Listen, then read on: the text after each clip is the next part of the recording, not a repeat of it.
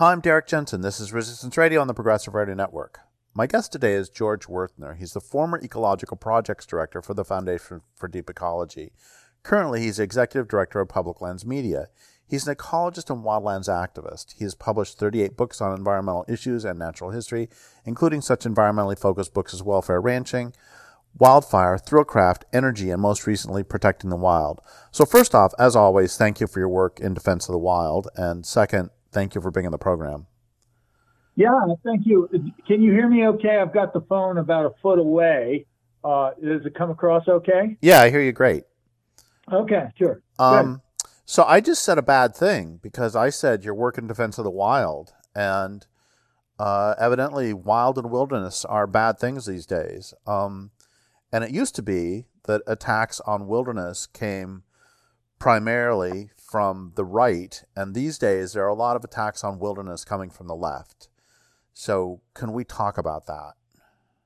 Yes, and and and that's exactly the perception that I'm seeing more and more, and that the left, um, and, and I'm a little hesitant about how to actually categorize this group because it's not everybody who's politically liberal or or progressive that is doing this, uh, but a lot of it has to do with the social justice movement and certain aspects of the social justice movement that sees wilderness and parks as part of the colonial imperialistic mindset. Because of course the origin of parks and wilderness as a concept uh, was promoted by uh,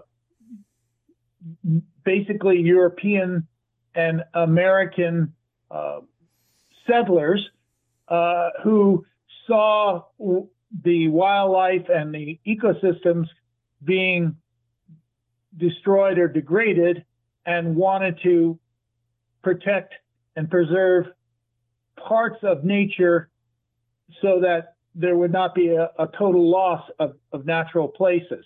And that was the motivation for setting aside places like national parks.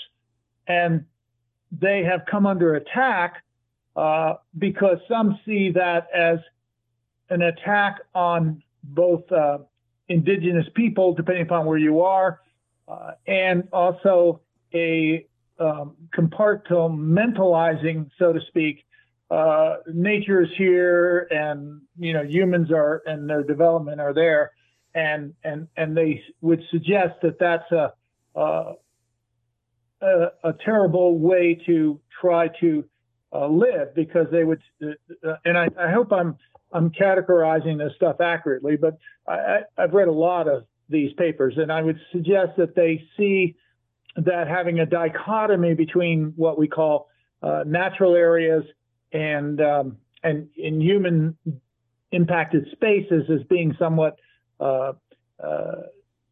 disingenuous and and uh, also some would argue even leads to more destruction and damage to nature because it sort of implies okay we have these spots set aside over here for nature and we have these spots over here where it's okay to uh, they would say we're, we're saying implying that it's okay to degrade those areas and i think that that um, i think pretty fairly uh, describes the basic uh, position of those who think that parks and wilderness are passe and uh, should be eliminated and uh, should be um, uh, replaced by a, a different uh, position in terms of where there's sort of just everything is available for human use is the way I would interpret it. But you know, I, I don't want to put words in other people's mouth, but that's the way I think the end result would be. So, you know, I, I don't want to speak for you, but I have been fighting this notion for more than 30 years.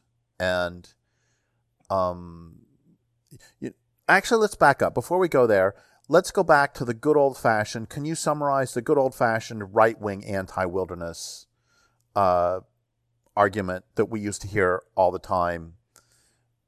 That is, yes, that, that that's good. Good to do that. Good point.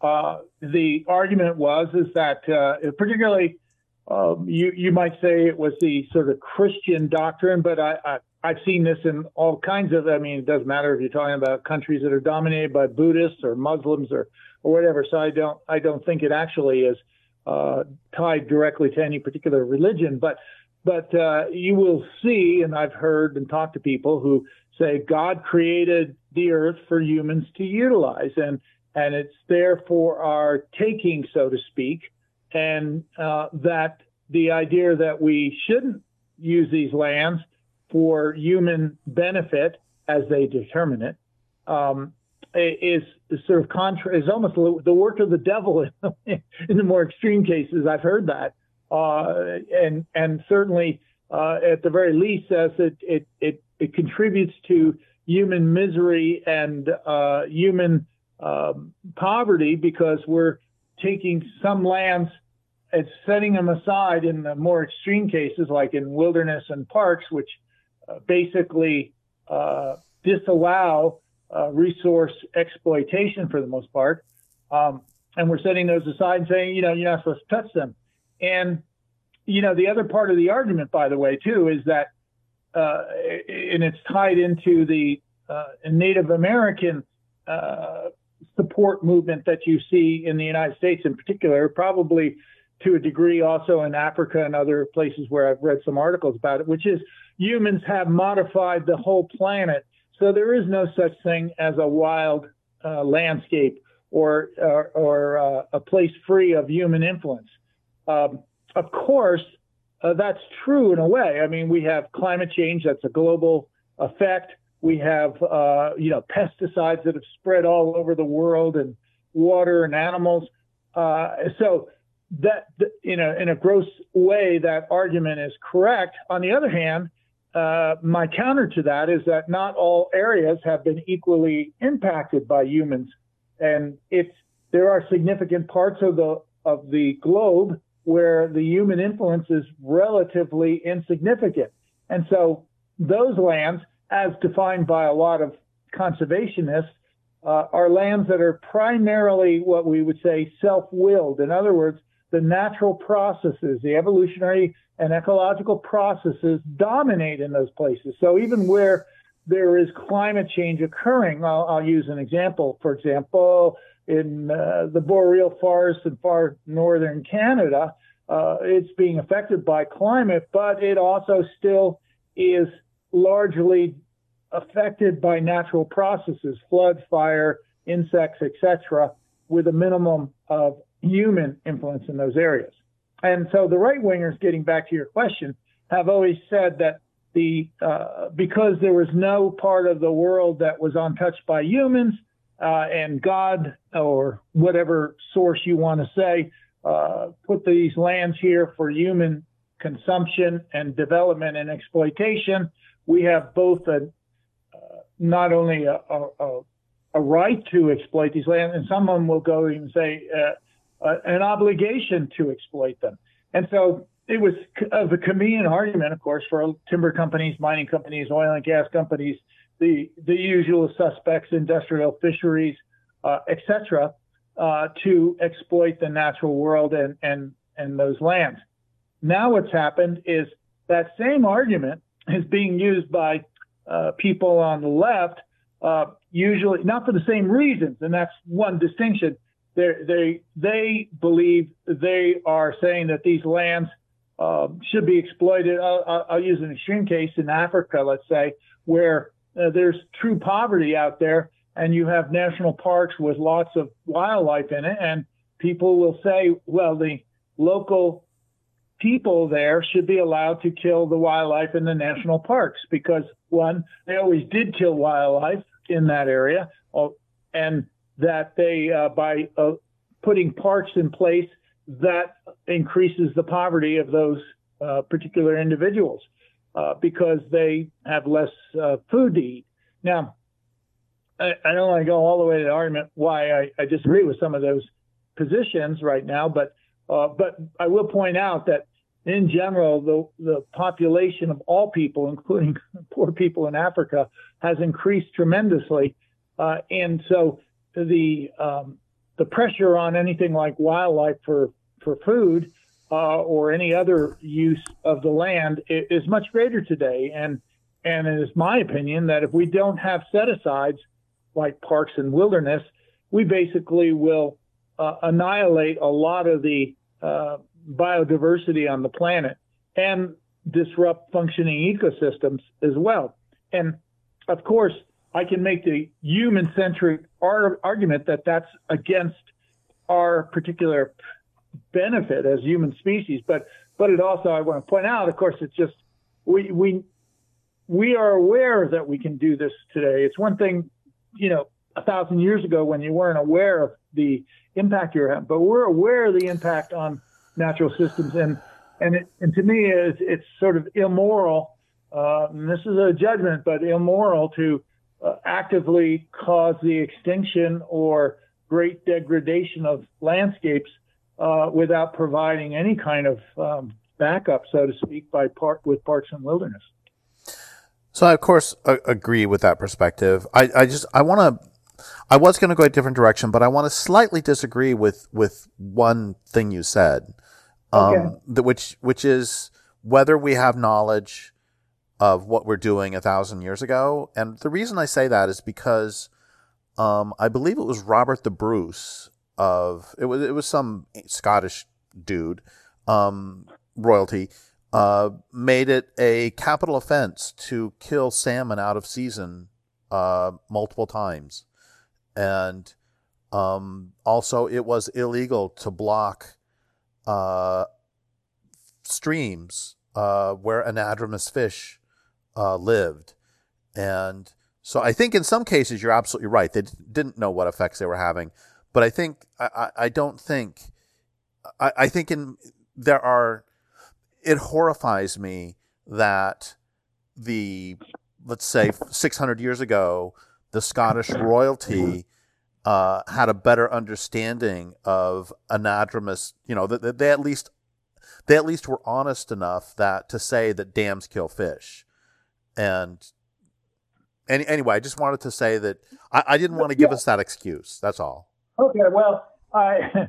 I wasn't trying to provide excuses, I, I, but let's put it this way: we certainly are much more aware of the magnitude of the losses today and the rapidity of which species are declining and or going extinct, which compared to the background levels that we have been able to document over, you know, uh, that occurred in the past, has greatly accelerated. So, so uh, at least today, I would say we have far less excuse to not understand that um, we are having a very significant impact on the planetary life forms and that we should be, to the degree possible, at least acknowledge that and and and compensate for that. And one of the ways we compensate, besides having, you know, like making it illegal to take salmon in the wrong season or whatever you're talking about uh, from 600 years ago, uh, to say that um, we need to have some refuges and and reserves that uh, where exploitation is uh, limited and that the natural processes are given primary uh, uh primary uh, effects upon the land rather than having direct human impacts. Yeah, I completely agree. And and when you say far less excuse, then that gets rid of my that mollifies my slight disagreement there. Um, good. And okay, I want to say one more thing before I ask my next question. The next thing I wanted to say yeah. is just it horrifies me that we even have to have this conversation about natural processes being primary. It, yep. it, it just I I can't I mean especially given what you just said about you know what we understand. I mean there are there are stolid scientists who are saying that the oceans could be devoid of fish within the next like by 2050 they've been saying. And you know, I don't, uh, uh, it's, it's like when you have this level of understanding of, of, of what's going on out there, I, I don't understand why we even have to have the conversation. But having said that, I want to go back to when I first started fighting this battle back 30 years ago. One of the arguments that was being used by some environmental philosophers that that made me really upset was that they were saying that um, because humans evolved, therefore humans are natural, which of course is true. But then they said, therefore, everything humans create is, quote, natural. So chainsaws are natural, asphalt is natural, and there is no distinction between nature and culture.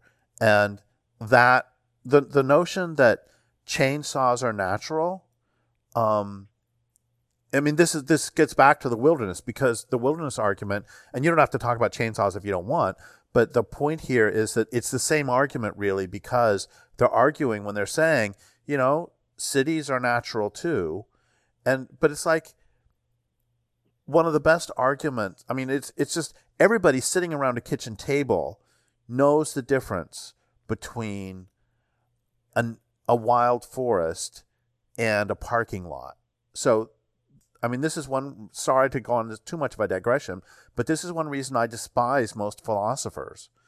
Um, because it, so just take this anywhere you want. It's just, I want to get at well, that, that, go ahead, go ahead. Uh, you know, I, in, in one hand, I would agree with that analysis. On the other hand, uh, even if you agree with it, it doesn't it doesn't mean that humans aren't having an impact on a lot of other life on the planet.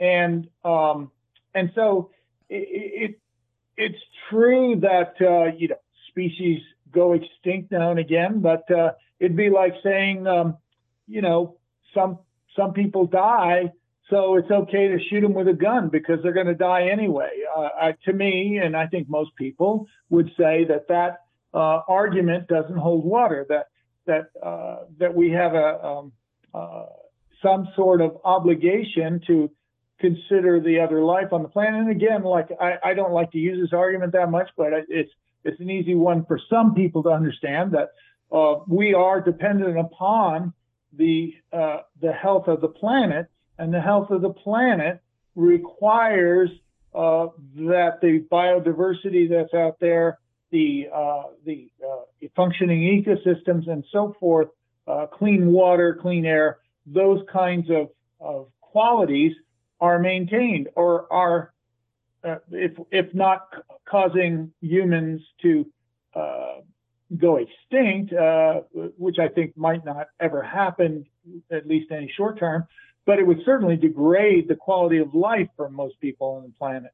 And that is, an, you know, in, in, indirectly you're talking about quality of life when uh, the argument is, is, oh well, if we have a park or a reserve and we and people can't go in there and hunt the, the wildlife or drill for minerals or whatever, or cut the trees down, uh, that affects the local quality of life. But we're talking about quality of life that would affect almost everybody on the planet. So um, it's it is a, a it, it's, it's sort of a self-destruction destructive type of argument, in my view, that um, ignores the, the well documented evidence we have that we have an, uh, an unusual and large impact on the rest of the life on the planet at this point. And, you know, uh, this brings up a point that I would like to emphasize. One of the values of things like parks and wilderness uh, is that it, it sort of teaches one restraint and that's a very important lesson for everyone to learn. A, a, mature person learns that you can't have everything you want or desire, that you have to uh, consider other people around you and and uh, and how your actions affect everybody. And so, in a sense, the, the one of the philosophical, since you were talking about philosophical things, one of the philosophical values I see of parks and wilderness is that it it is a an act of restraint to set aside areas like that. And frankly, there's a lot of evidence that shows that they work particularly well if they are funded properly and of sufficient size. Now, they work well for protecting uh, functioning ecosystems and wildlife. And the critics, I, am again sort of answering some of the critics. Some of the critics will say, well, we have these parks here and there, and they don't seem to work, and, and species are still going extinct uh, in those areas, and that probably is true. And it's usually easy to understand why, because often the, the particular uh, parks are too small, they're not uh, well funded, so that the, the, the, the resource extractions, you know, logging may still happen in them, or or hunting uh, of species, etc. But in places where they are well managed and well protected, uh, they function very well for uh, protecting biodiversity and ecosystem function. And so uh, we have a lot of scientific data on that that shows that's the case.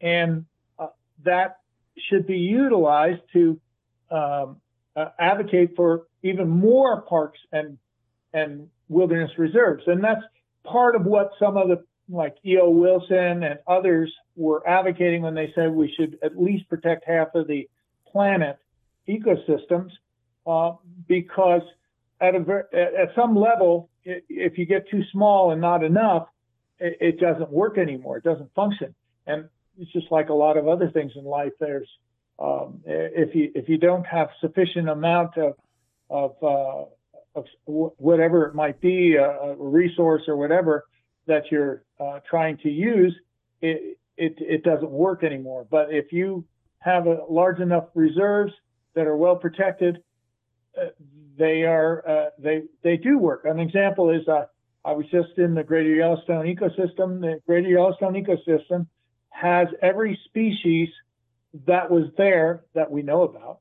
Uh, I don't know if we know about every bacteria, but that we know about uh, that existed um, at the time of uh, you know Columbus. I actually just thought of one exception. There was a grasshopper that's gone extinct, but for the most part, at least the larger animals um, that were there at the time of Columbus's first footsteps on North America still exist there. And part of the reason is is the Greater Yellowstone ecosystem is large enough to provide sufficient habitat for most of those uh, larger species. Now, I think it we could use more intensive protection and expand the boundaries of what is Yellowstone Park to encompass some of the other public lands around it. But the point being, if you got a large enough area, it tends to work. So I think, uh, correct me if I'm wrong, but it, it seems to me that everything we're talking about really comes down to value. And by which I mean what we value and what we think is most important and you know it it um it reminds me of what John Livingston wrote about about how the wanting to protect wild nature is really he he argued a state of being and that we can make all sorts of arguments for it but the truth is do you actually value grizzly bears? And do you actually um, want grizzly bears to continue to uh, exist and to um, you know we can say perform their ecological functions or we can say thrive or we can say whatever word we want but but it's it's it, it's i mean do you do you agree or do you disagree that that that that is is actually because it seems to me that both the right wing and the left wing arguments are fundamentally um, about what what can humans take out of this and and valuing um, exploitation of the land more than than the land itself. Well, all of this, you're correct. It is a value judgment, and um, and it and it also is a uh, um, a a way to uh, the way you look at the planet and your role in it affects how you what you value. And I think that there's a uh, one of the things we're up against, particularly with the social justice movement. Again, trying to categorize it as you know, there's a lot of good things that people are trying to do with social justice. So it's hard to talk about it without sounding like I'm denigrating it all. But what I, but there is elements in that movement that thinks that it thinks exactly the same way as the right wing, which is um, the what I call the Anthropocene uh, perspective, which is things on this planet are for human use, and and it doesn't matter whether you're a, a you know a, social justice person or the uh, the more traditional industrial uh, you know advocate. Um, you have really come back to the same basic assumption, which is nature is here for human uh, exploitation. And there's no regard for other life on the planet. There's no regard for a long-term future. And when you know, when we were talking a little bit earlier about whether humans will go extinct or not, I, some people say that I'm not so sure that would happen, but but I can say that that we can live under pretty extremely degraded conditions and still live. I mean, look at what the air quality is in Beijing, for example, these days.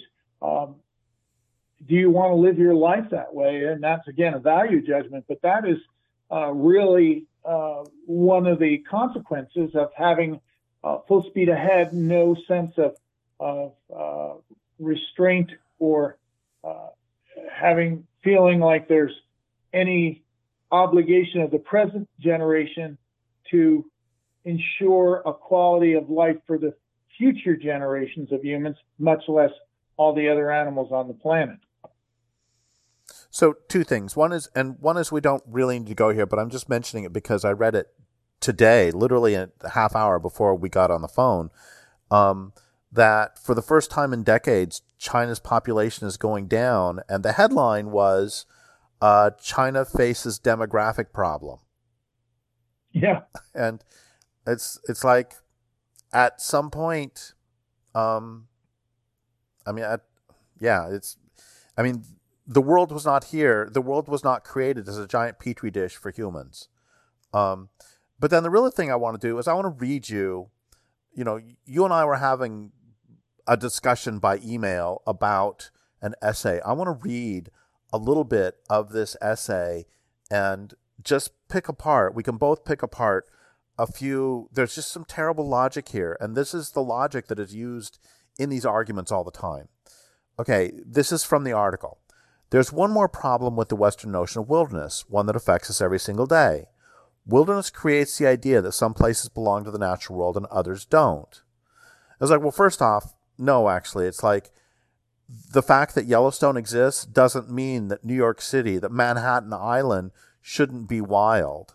The truth is that Manhattan Island has been taken over by a city, but that the fact that, that Yellowstone has been set apart does not actually create New York City. Um, when we compartmentalize nature, we end up fighting ourselves. We practice LNT, I don't know what that stands for, in national parks, but contribute to microplastic pollution at home. This is why I'm reading this, is because this really bothers me. Because the truth is, whatever you do in a national park, you're still contributing to microplastic pollution at home. Those are those are right. in, completely independent. We right. live simply when we're in the backcountry, but buy trucks and TVs and giant houses we're ensconced in suburbia. It's like those are independent variables that have nothing to do with each other. And exactly. in this way, wilderness doesn't connect us to nature; it disconnects us. I was like, this this is making no sense to me. So I'm I'm done. Um, now picking so on this. Let me, let me respond to you know just some of the things you read. So uh, I suppose if you take that author's arguments at face value, uh, buying TVs connects you to nature. Uh, you know, I, I I don't see how the logic goes there of uh, of saying that protecting a landscape like the Yellowstone uh, National Park uh, necessarily disconnects anybody from nature. Uh, certainly, the description of buying big screen TVs or maybe living in, in cities and so forth may make it less likely for you to connect to nature, but that has nothing to do do with Yellowstone Park uh, being there as a as a refuge for wild nature. And um, I I just don't. Uh, and and that's by the way, I'm glad you read that because that's kind of the argument I hear a lot of times from people. They they say, well, you know, because we uh, if you set up a thing uh, like Yellowstone Park, somehow that separates you from nature.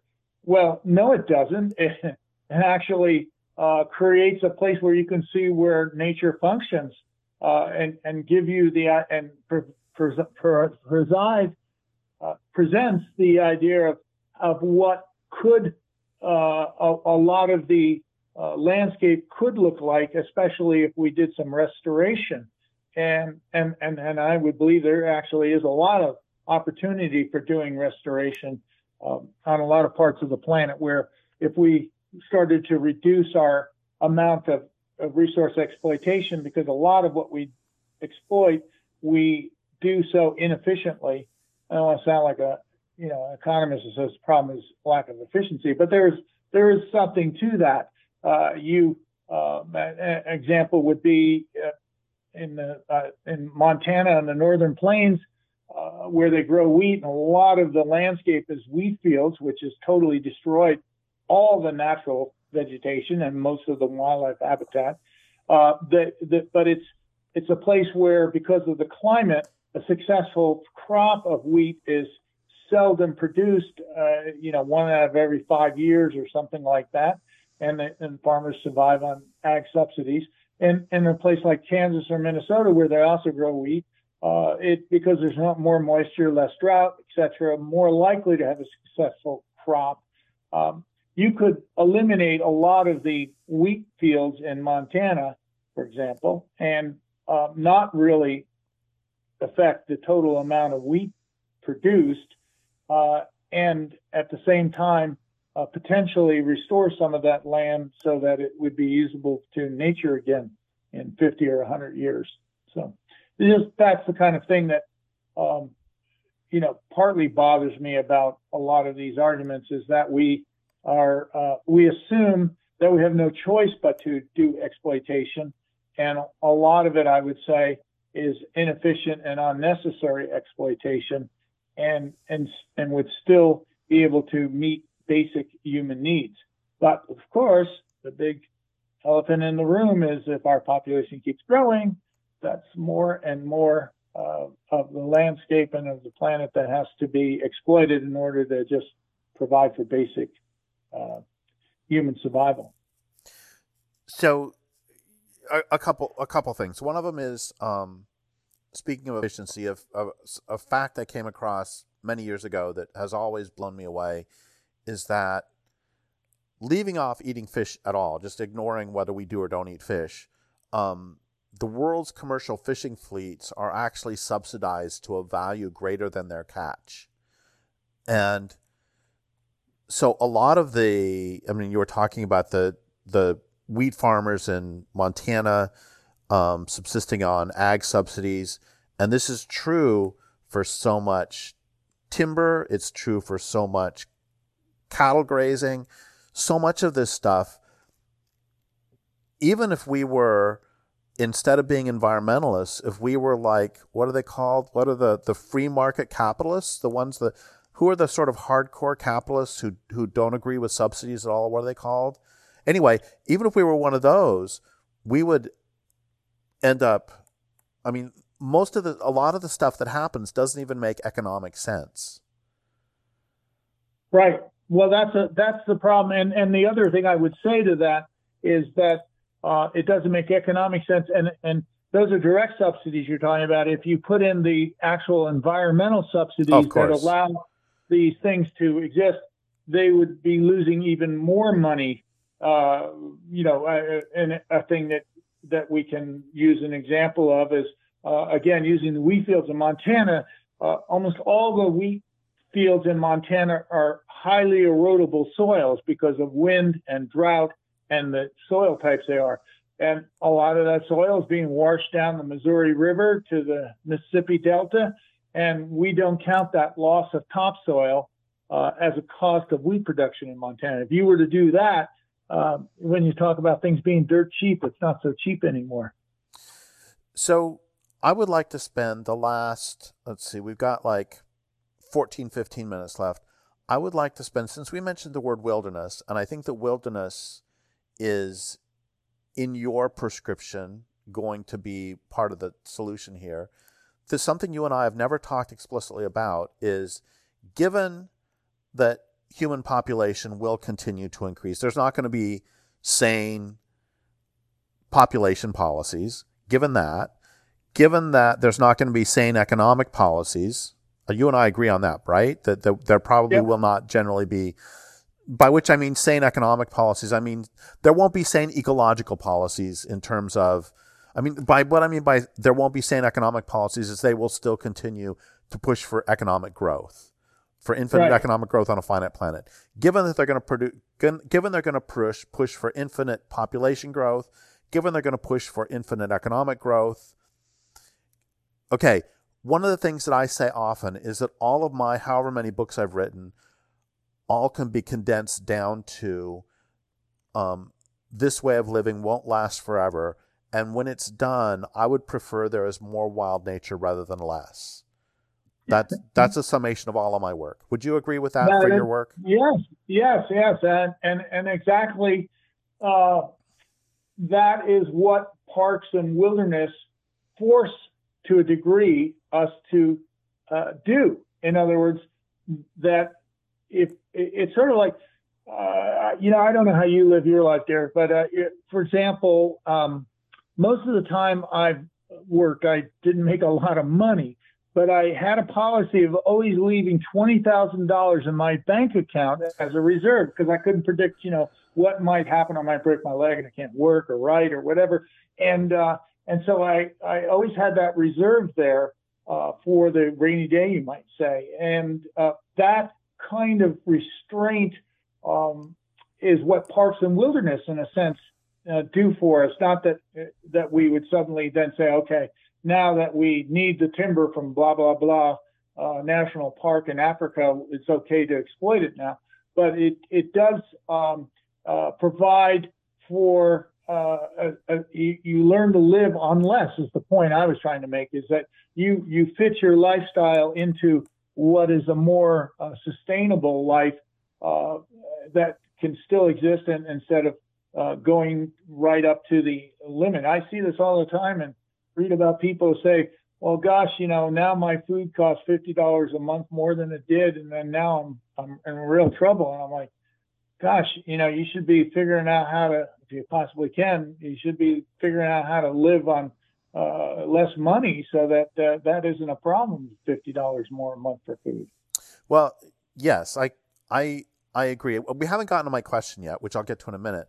But before we get there, I want to say that that something I've said often, but not to you, is that my environmentalism, in many ways, yes, I I fully believe salmon should exist for their own sake, and I you know I believe that trees are, I probably, I, I, believe that trees are sentient beings. I believe that everybody's life is valuable. I believe all that stuff. That's all great.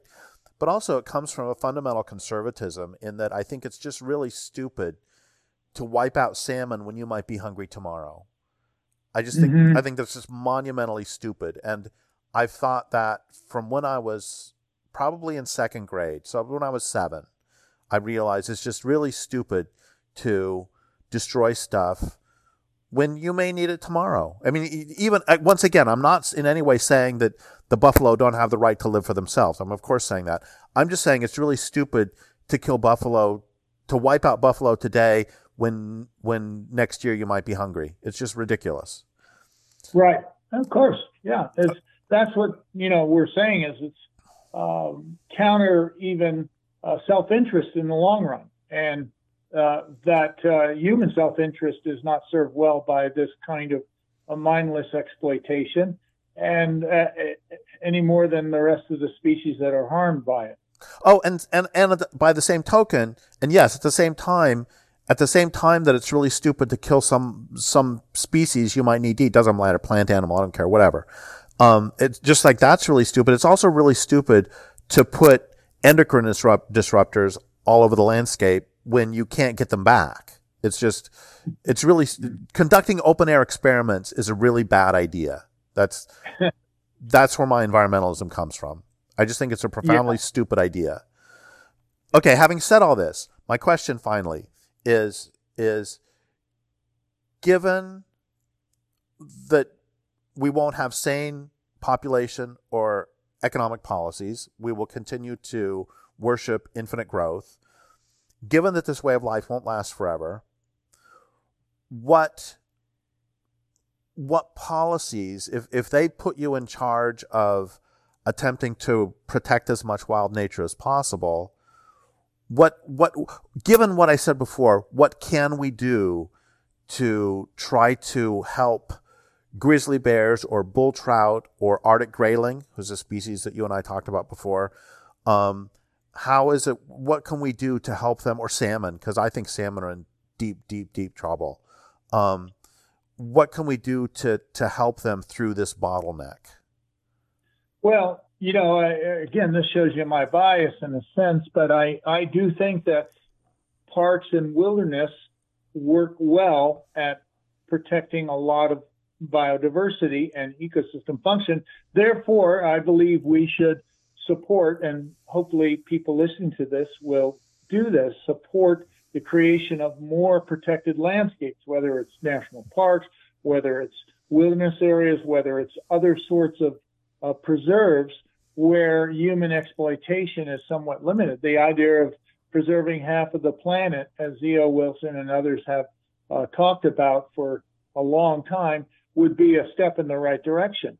And, you know, it's not, it, it, it, it for the most part, we still have time to do that. In other words, uh, a good portion of the planet is still relatively, and I'm using that word, relatively uh, unimpacted by human exploitation. And if we can set those places aside uh, as protected landscapes, uh, we can uh, we have a chance. It's it's part of the hope. You know, I, I was thinking about this the other day. Things like national parks to me are part of uh, can can can give you some hope in a what what may seem like a very uh, frustrating and dismal future outlook, especially if you're aware of all the things that are happening. Uh, and and and and and and doing so, protecting landscapes as parks and wilderness, to me, is a, a positive response that can uh, at least give you the sense that you're trying to counter uh, what is uh, otherwise a, a, a, future that's almost invariably going to be less attractive for for humans as well as everything else on the planet. So uh, I I just think that that is a a really good way to at least get started in, in recognizing that um, uh, we we can uh, change our course. And, and and again, despite what everybody says about colonialism, imperialism, and all that kind of stuff, these are proven ways of working. That the fact that some white guys in you know the east or or wherever you want to put them uh, came up with the idea of protecting landscapes as parks uh, and and later wilderness. Uh, it doesn't make it a, a poor uh, or or an idea that has no value. Uh, democracy was invented by a bunch of Greek guys sitting around in uh, thousands of years ago. Uh, and and most of us would agree that democracy, for all its faults, is still a better way to run the world than um, you know authoritarianism. And and I would say the same thing about wilderness and parks. For for whatever uh, criticism you can make about them, they still work uh, better than almost anything else we've come up with. And can you talk for just a moment about I, I live on the coast, and there have been some big fights here about with commercial fishermen because they've overfished the oceans, and there have been right. some big fights about uh, setting aside some reserves that they're water versions of parks where people can't fish, and this is and my understanding is that even from a even from the perspective of people who make a living by killing fish, um, having a reserve, having a place where there is no fishing allowed, allows the fish to reproduce. So even from their perspective, in the short term, they may not get to fish there for a few years, but the fish are going to expand back out. And it, it's always seemed the same thing to me that at the very least, um, I mean, I know, I also know, I remember reading about the, the, the Shawnee many years ago, and that oh, I think you and I may have talked about this before. That Kentucky itself was not very highly populated um, because the people who lived around the area recognized it was a game reserve where you go hunt, but um, but you, I mean, people have always understood that animals need habitat and plants need habitat too, and I don't understand how so many people today, especially people on the left, don't understand that that animals need habitat. Well, uh, you're exactly right. I mean, the the argument that humans influence the entire planet, which is the sort of the leftist perspective as well as some on the right, uh, and therefore uh, any preserve or something is unnatural, uh, is ignores the fact that um, human use was never uniform across the landscape. So places like Kentucky uh, had uh, there was no tribes, at least at the time of historical contact, uh, that uh, dominated that area. It was uh, uh, the dark and bloody ground, partly because of warfare a lot of the time.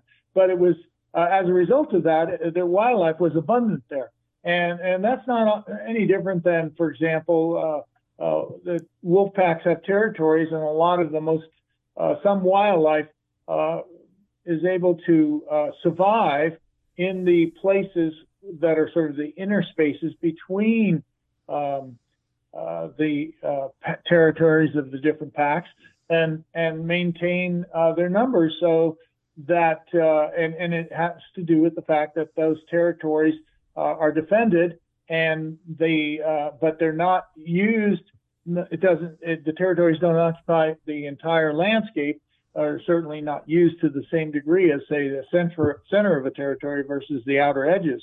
And so, uh, in a way, wildlife gets a break in those kind of things. And and it's the same thing with what you're talking about with uh, fishing reserves on the ocean, etc. Uh, those uh, places of non-exploitation help to sustain areas of high exploitation, and that's that's basic ecology. We have sinks, uh, what we call mortality sinks, where for whatever reason, uh, the uh, predation may be really significant in one area, and and and you never get um, uh, wildlife being able to survive in that area very long. But other areas where they um, are uh, the predators are less effective or less abundant, uh, the wildlife survives there and can then, since at some point they reach a point of saturation, and then animals move into the uh, to the sinks and continue to try to colonize it uh, because it's still habitat that they can use for a while until they, of course, uh, get killed. So we just have a couple minutes left, and there's there's another issue I want to bring up that really bothers me about this notion that humans affect every place on the planet, therefore nowhere is natural, which is that um, salmon affect every area that they in contact with too, and uh, ravens affect every area they're in. Contact. Everybody affects every place. I mean, um, salmon, you know, feed forests. The, the question is not whether whether some creature affects another because everybody knows that everybody is affecting everybody else all the time. I mean, that's we're all interconnected. But the important question to ask is not has everything been touched by humans? The important question to ask is what has happened because of that touch? And when salmon come into a stream, you know, I don't know, there may be some harmful effects of salmon in a stream. I have no idea, but but in general, they they die and then they really help the forest a lot. And um, so my point is when they say humans affect everywhere and therefore no place natural, that's not even the point. The point is what have humans done to the place? That's the question that needs to be asked. Do you, do you agree with that? Yeah, uh, in a sense, with this qualification, is that as I said earlier, uh, the, the, human impacts are not uniform, and they never have been. Exactly. And and, and that's the the point. In fact, most of the places that if you uh, the Western United States is which I'm most familiar with, but uh, almost every place that's a major human settlement today is also the same places that had the most uh, indigenous people living in them in most cases. And that's because they're favorable landscapes. You know, San Francisco Bay would be a good example where there was abundance of food and, and the climate was relatively mild and stuff. So you had a lot of a lot of uh, people living there for thousands of years.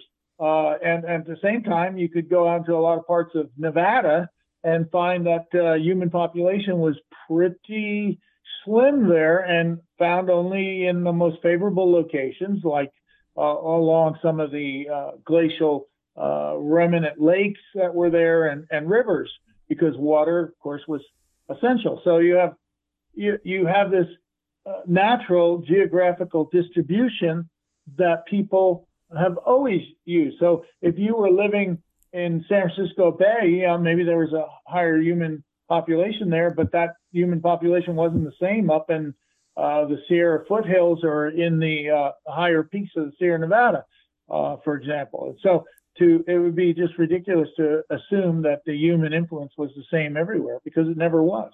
And I'm not supposed to ask questions to which I don't already sort of have an idea how you're going to answer, but um, what was the, do you, do you happen to know the numbers on what the human population rate was in the Great Plains prior to the arrival of horses?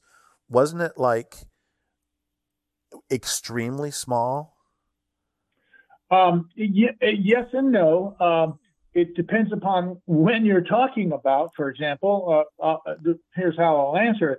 Uh, there were tribes that lived along the Missouri River and other rivers out on the plains, the Platte, and so forth, who uh, had agriculture, but they only got agriculture, you know, growing corn and squash and things like that. That only was adopted pretty late uh, in recent history. I mean, it was 10,000 years ago, nobody was growing crops on the Missouri River.